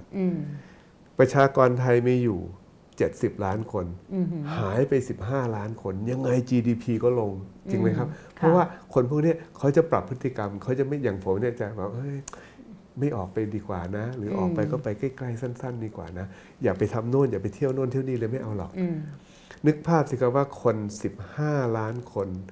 รู้ตัวว่าตัวเองอยู่ในข่ายอันตรายแล้วจะทำอะไรน้อยลงมันจะฉุดเศรษฐกิจเท่าไหร่ฉะนั้นเศรษฐกิจจะฟื้นไม่ได้ถึงแม้คุณจะไม่ล็อกดาวน์ค่ะทีนี้แล้วมาตรการการคลังล่ะคะที่ผ่านมาเนี่ยอาจจะมีข้อที่อยากจะวิจารณ์อะไรไหมแล้วข้อเสนอที่มันควรจะเป็นคือเราเคยเสนอมาอยู่แล้วนะครับว่าคือทำตามประเทศอื่นๆเขาเถอะเขาเนี่ยเอาเงินของรัฐไปให้กับบริษัทไปช่วยจ่ายเงินเดือนพนักงานเพื่อพนักงานไม่ถูกไล่ออกจะได้ไม่ตกงานใช่คุณก็ไม่ทำอย่างนั้นคุณก็เหมือนกับว่าให้ตกงานซะก่อนแล้วมาเอาเบิกแล้วค่อยเบิกจากประกันสังคมคราวนี้ไอ้หน่วยการผลิตก็คือบริษัทเนี่ยมันก็เลยแตกนะครับอย่างเงี้ยคุณจะกลับมาฟื้นใหม่เนี่ยมันฟื้นยากแต่เขารู้ว่าเขาต้องให้worker in place ไงที่อื่นเขารู้ไงว่าต้องให้ธุรกิจเดินต่อไปได้จะต้องให้เงินธุรกิจเพื่อจ่ายเงินเดือนก็ให้ไปเถอะเพราะว่าอย่างนั้นเวลาคุณจะกดสวิตช์เปิดใหม่เนี่ยทุกอย่างมันยังอยู่หมดแล้วจะเดินต่อได้อย่างนี้คุณจะเดินไม่ได้เพราะว่าเขาจะต้องบอกว่าเขาถูกไล่ออกหรือถูกหยุดงานออกมาแล้วให้เงินเขาไม่กลับไปที่เดิมก็ล่มสลายไปสับสูญไปฉะนั้นตั้งแต่แรกแล้วเราบอกอย่าทำอย่างนั้นทำแบบก๊อปเข้ามาเหอะมันจะได้ธุรกิจจะได้ไม่ล่มสลายก็ไม่ทำฮะถ้าทำตอนนี้ก็ถือว่าไม่ทันแล้วไหมคะเพราะว่าอย่างที่เมื่อกี้อาจารย์บอกว่าถึง equity แล้วถึงทุนแล้วคือกลายเป็นว่าการจ้างงานเขาไม่มีทางประคองไว้ได้ไอตอนที่เกือบจะประคองไว้ได้เนี่ยคุณก็ไม่รีบแบบเรียกว่าเอาปืนใส่เข้าไปมันอย่างที่บอกหน้าต่างประตูมันปิดไปเรื่อยๆครับผมก็บอกเวลาผ่านไปเวลามันมีค่ามากผมเคยเปรียบเทียบเสมอว่าสิ่งที่คุณกำลังให้ประชาชนทำเนี่ยคือให้กลั้นหายใจกลั้นไปนานๆก็ไม่ไหวไงครับมันกลั้นหายใจได้เฉพาะจังหวะหนึ่งเท่านั้นน่ะตอนนี้มันยังต้องมากลั้นอีกแล้วอ่ะตอนแรกให้หายใจนิดนึงตอนนี้ไม่ให้กลั้นอีกแล้วเหรอมันไม่ไหวอ่ะครับ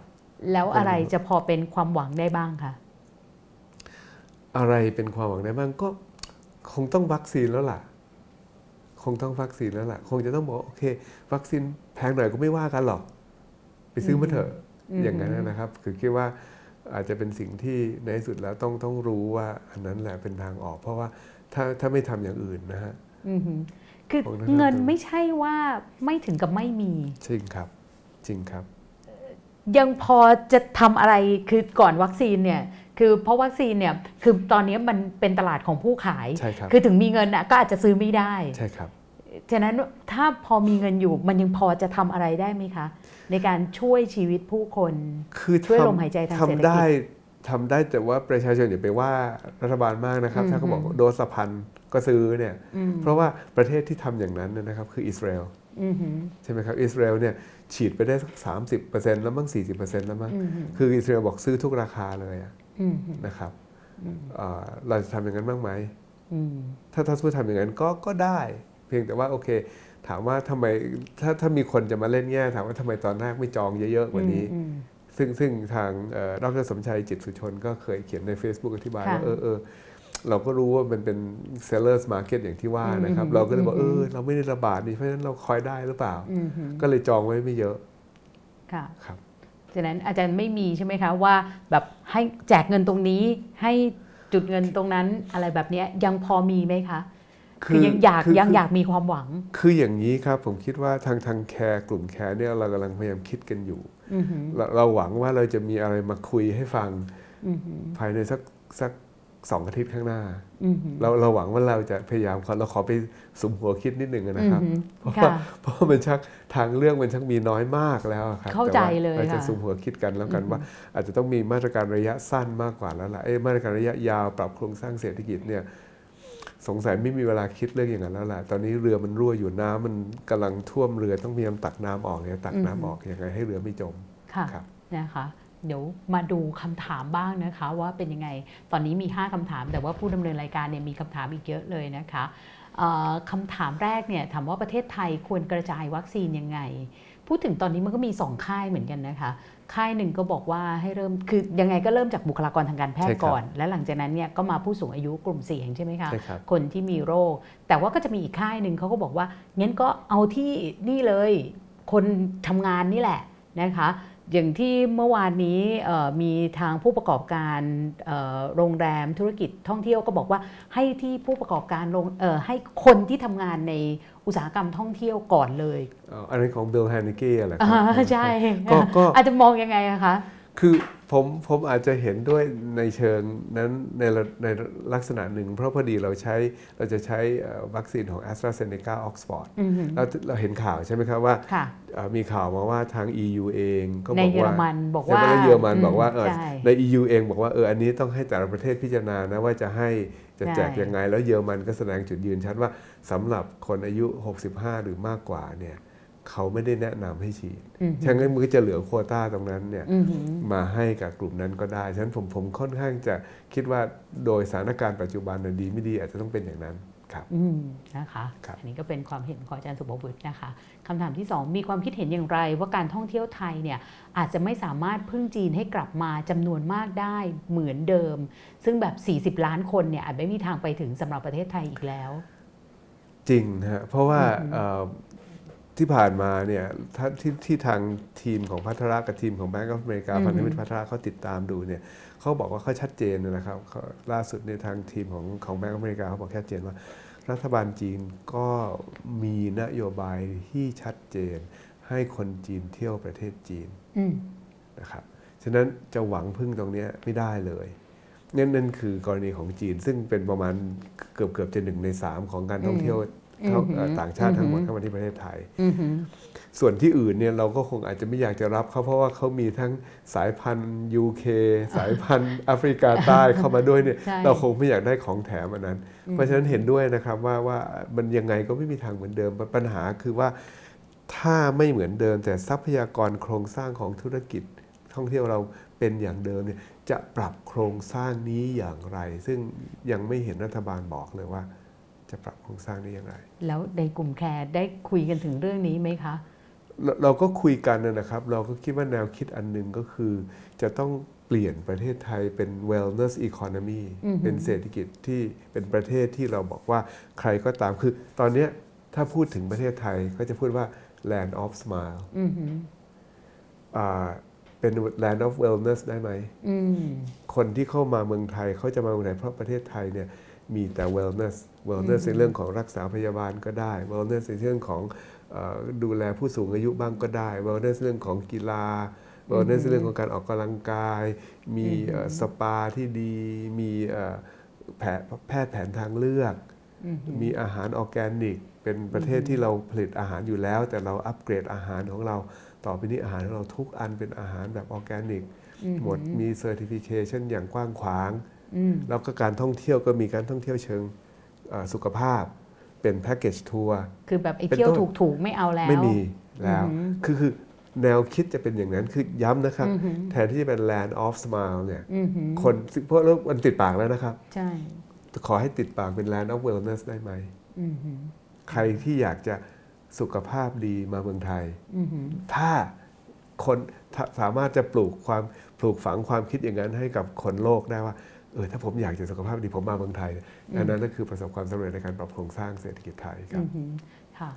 ซึ่งเดี๋ยวอันนี้อาจจะต้องมีคำถามเดี๋ยวขอถามเพิ่มเติมจากคำถามนี้ก่อนเพราะว่าพออาจารย์พูดมาแบบนี้เนี่ยตั้งแต่ตอนเรื่องที่นโยบายที่ทางแคร์เนี่ยเคยเสนอว่าอยากจะให้เงินทุนกับกลุ่มผู้ประกอบการที่รวมตัวกันเนี่ยแบบนี้มันต้องอาศัยการปรับรูปโฉมของระบบราชการอยู่เหมือนกันนะคะรวมถึงไอ้สิ่งที่อาจารย์พูดด้วยว่าถ้าจะทำ Land of Wellness เนี่ยมันก็เหมือนกันก็คือว่ามันต้องปรับความคิดทั้งหมดของระบบราชการเลยค่ะใช่ครับใช่ครับก็อย่างเรียนว่าครับว่าเรื่องนี้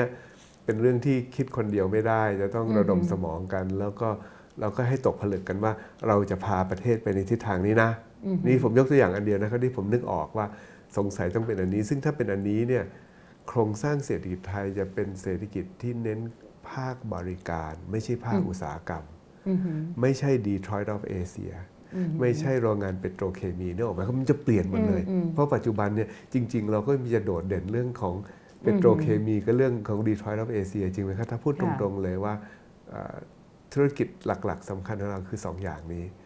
เราจะเปลี่ยนเลยนะครับจะกลายเป็นว่าเอา 5G มาทำเรื่องของสุขภาพเรื่องของการแพทย์ Genomics อะไรอย่างเงี้ยจะต้องไปทางนั้นเลยนะครับคำถามต่อไปนะคะเรื่อง global supply chain เวียดนามเนี่ยดูเหมือนจะดึงดูด FDI แย่งไทยไปอาจารย์มีความคิดเห็นอย่างไรรวมทั้ง FDI จากประเทศไทยด้วยนะอันนี้ต้องยอมรับว่านักลงทุนไทยก็ไปลงทุนในเวียดนามเป็นอันดับต้นๆด้วยนะคะมองยังไงบ้างคะก็ต้องยอมรับนะครับว่าเวียดนามเนี่ยเขา position ตัวเองชัดเจนมากว่าเขาเนี่ยจะเป็นเศรษฐกิจเปิดที่หนึ่งเขาเข้า TPP นะครับสองเขาทำข้อตกลงเขตการค้าเสรีกับยุโรปไปแล้ว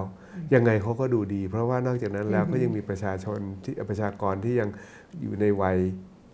ไม่สูงอายุมากเท่าไหร่แล้วประชากรใหญ่กว่าเราด้วยทรัพยากรก็ดีกว่าเราด้วยยังไงเนี่ยเขาเป็น growth economy แน่นอนเราเนี่ยเมื่อเทียบแล้วจะกลายเป็น mature economy ไปแล้วด้วยซ้ำไปทั้งที่ยังไม่ได้รวยเลยนะครับไม่ใช่เรื่องของแค่ supply chain มันเป็นเรื่องของ fundamental ของเศรษฐกิจว่า fundamental ของเศรษฐกิจของเขาเนี่ยเป็นเศรษฐกิจที่ต้อนรับทุนต้อนรับเทคโนโลยีได้ดีกว่าประเทศไทยเยอะนะครับไม่ใช่เรื่องแค่ supply chain ครับแต่ช่วงที่ผ่านมาเนี่ยสิ่งที่เวียดนามทำแต่ประเทศไทยไม่ได้ทำเนี่ยคือก็บอกเวียดนามเนี่ยทำคล้ายๆกับ regulatory guillotine ด้วยก็คือการจัดการไอ้กฎหมายทั้งหลายที่เราในรายการ D101 1 on 1เนี่ยพูดหลายครั้งเลยว่าอาจารย์เดือนเด่นนิคมบริรักษ์เนี่ยก่อนเสียเนี่ยอาจารย์ทำเรื่องนี้เอาไว้แล้วก็บอกว่าถ้าจัดการเรื่อง regulatory guillotine เนี่ยบ้านเราเศรษฐกิจขึ้น 200,000 ล้านแน่เลยโดยไม่ต้องแจกเลยอาจารย์มองยังไงคะว่าทำไมเราถึงทำไม่ได้สักทีขออนุญาตผมจะพูดตรงๆเลยนะครับกฎเกณฑ์พวกนี้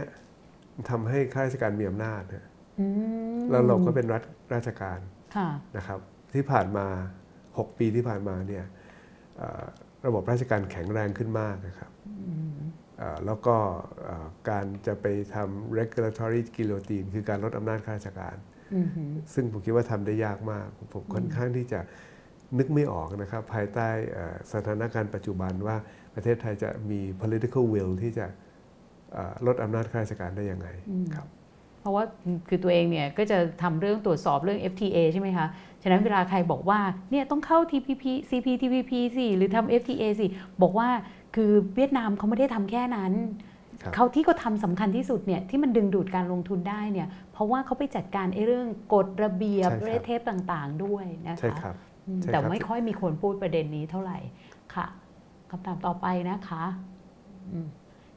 หลายคนบอกว่าแบงก์ชาติเนี่ยควรออกมาทำนโยบายการเงินเชิงรุกมากขึ้นอาจารย์เห็นยังไงคะมันไม่ได้รุกหรอกครับจริงๆ copy ธนาคารกลางสหรัฐก็ได้ไม่ต้องรุกมากครับ คือถึงจุดหนึ่งเนี่ยคือประเทศไทยเรามีภาวะเงินเฟ้อ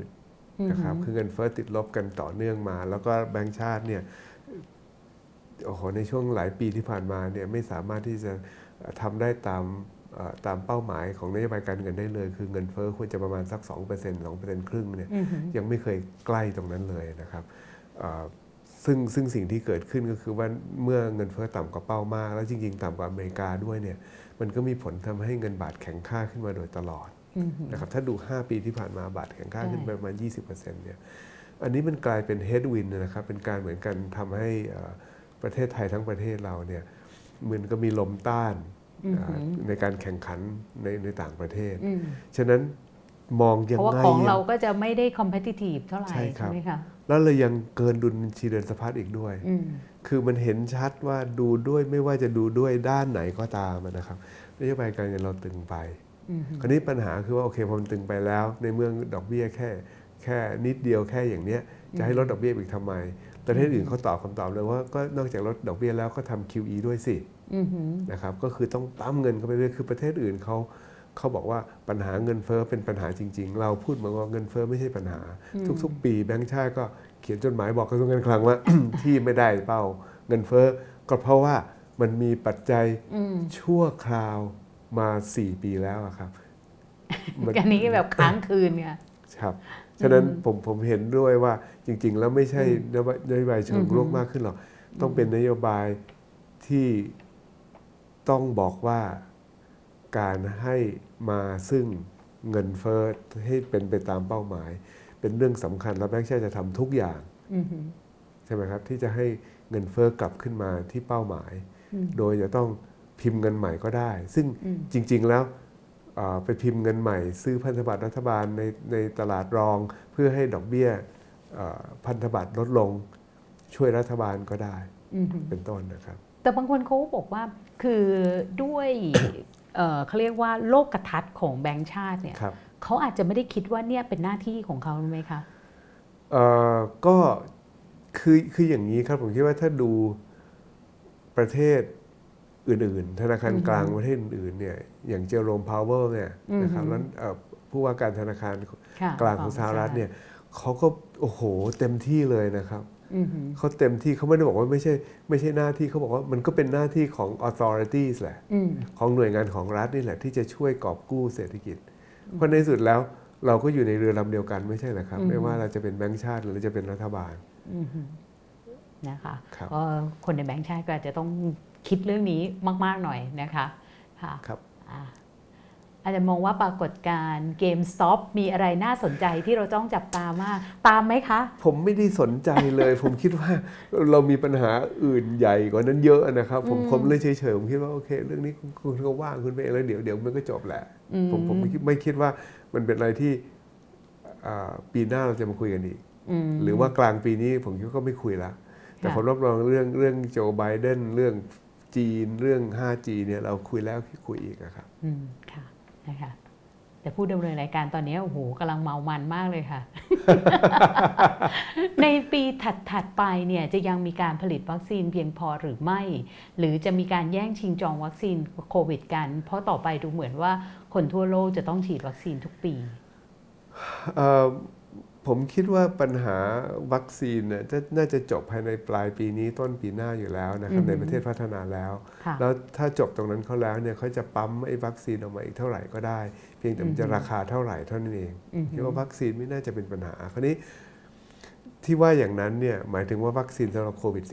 -19 แต่ว่าถามว่าจะมี disease X อันใหม่เกิดขึ้นใหม่ไหมเนี่ยหรือว่า variant ที่มันเปลี่ยนไปของไอ้โควิด -19 เดิมนี่แหละใช่ครับซึ่งถ้าเปลี่ยนไปเล็กน้อยเนี่ย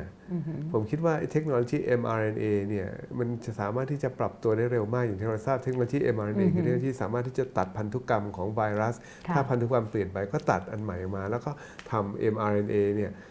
เปลี่ยนวัคซีนได้ที่อเมริกาเนี่ยพูดกันว่าสามารถที่จะเปลี่ยนสูตรตรงเนี้ยสูตรของ mRNA เพื่อจะให้สะท้อนพันธุกรรมใหม่ของไวรัสได้ภายใน6สัปดาห์ครับ6สัปดาห์นั่นเองฉันคิดว่าน่าจะไม่มีปัญหาเพียงแต่ว่ามนุษย์เราเนี่ยยิ่งบุกป่าเข้าไปเรื่อยๆยิ่งเข้าไปทำลายทรัพยากรธรรมชาติแล้วไปใกล้ชิดกับสัตว์ที่ในป่าลึกมากขึ้นเรื่อยๆโดยเฉพาะที่แอฟริกาชอบไปกินอาหารเป็นสัตว์ป่าพวกนี้จะไปเจอไอ้โรคใหม่ได้อีกแน่ๆเลยเหมือนกับที่เราไปเจอโรคเอดส์ใช่ไหมครับเหมือนที่เราเจอโรคโคโรนาไวรัสเนี่ยคือมันดีไม่ดีอีกสัก10 ปีมาอีกหรือเปล่าครับค่ะ นะคะหมดคำถามจากทางบ้านแล้วนะคะแต่ว่าผู้ดำเนินรายการเนี่ยยังมีคำถามจาก 2-3 คำถามนะคะคืออย่างที่อาจารย์พูดว่าจีนเนี่ยคือเรื่องนักท่องเที่ยวจีนซึ่งมันก็มาจากไอ้นโยบายที่น่าจะมีความเกี่ยวพันกับนโยบาย2หมุนเวียนของเขาใช่ครับซึ่งของเขาเนี่ยไม่ใช่แค่หมุนเวียนเรื่องอุตสาหกรรมก็คือว่าจะเป็นการผลิตภายในใช้เทคโนโลยีต่างประเทศแล้วก็มาพัฒนาเพิ่มขึ้นขายคนในประเทศนี่แหละไม่ใช่แค่ส่งออกอย่างเดียวนะคะอาจารย์คิดว่าตรงนี้มันจะส่งผลกระทบอะไรกับไทยแล้วไทยเนี่ยจะทำยังไงเพื่อที่จะได้ประโยชน์จากไอ้นโยบายนี้เราต้องทำยังไงบ้างอะคะผมคิดว่ายากนะครับเพราะว่านโยบายนี้เป็นนโยบายที่พยายามเน้นขยายตลาดภายในเน้นการบริโภคภายในเป็นหลักเลยนะครับถามว่ามีโอกาสไหมผมคิดว่ามีโอกาสเพราะตลาดจีนยังไงก็เป็นตลาดที่ใหญ่แต่คุณจะต้องเก่งมากในการนำเสนอสิ่งที่ประเทศจีนไม่มีนะครับผมคิดว่าอันนั้นเนี่ยจะต้องมีอะไรที่แปลกใหม่แล้วจีนไม่มีแล้วจีนเขาก็จะพยายามแสวงหาตลอดเวลาอย่างเช่นมาไล่ซื้อทุเรียนไทยเงี้ยเนี่ยคือมันต้องมีแบบแต่เราต้องไม่ได้เฉพาะแค่เรื่องทุเรียนนะครับจะต้องมีอย่างอื่นด้วยที่เราสามารถที่จะทำได้ผมคิดว่าจริงๆแล้วโอกาสมีอยู่มากเลยแต่อีกด้านหนึ่งก็ต้องยอมรับว่าจีนเนี่ยเขาจะมีลักษณะ predatory นิดนึงใช่ไหมครับว่าเวลาเข้ามาเนี่ยก็เข้ามาเต็มที่เลยก็ไปซื้อทุเรียนก็ไปซื้อทั้งสวนเลยคือทั้งจังหวัดเลยใช่ไหมครับหรือว่าพูดถึงคลองไทยเนี่ยมันจะไม่ใช่คลองไทยใช่ครับเป็นต้นเพราะฉะนั้นก็จะมีผมก็จะมีประเด็นในเรื่องของภูมิศาสตร์การเมืองเข้ามาด้วยนะครับแล้วจีนเขาสมมติจีนเขาเกิดชอบไทยมาเนี่ยก็อยู่มีถ้ามีคนจีนมาโผล่แถวๆสุทธิสารหลังทุกบริษัทผมเยอะแยะเลยโอ้เต็มเลยค่ะตอนนี้เขาก็ไม่ได้กลับนะคะจำนวนนึงไม่ได้กลับ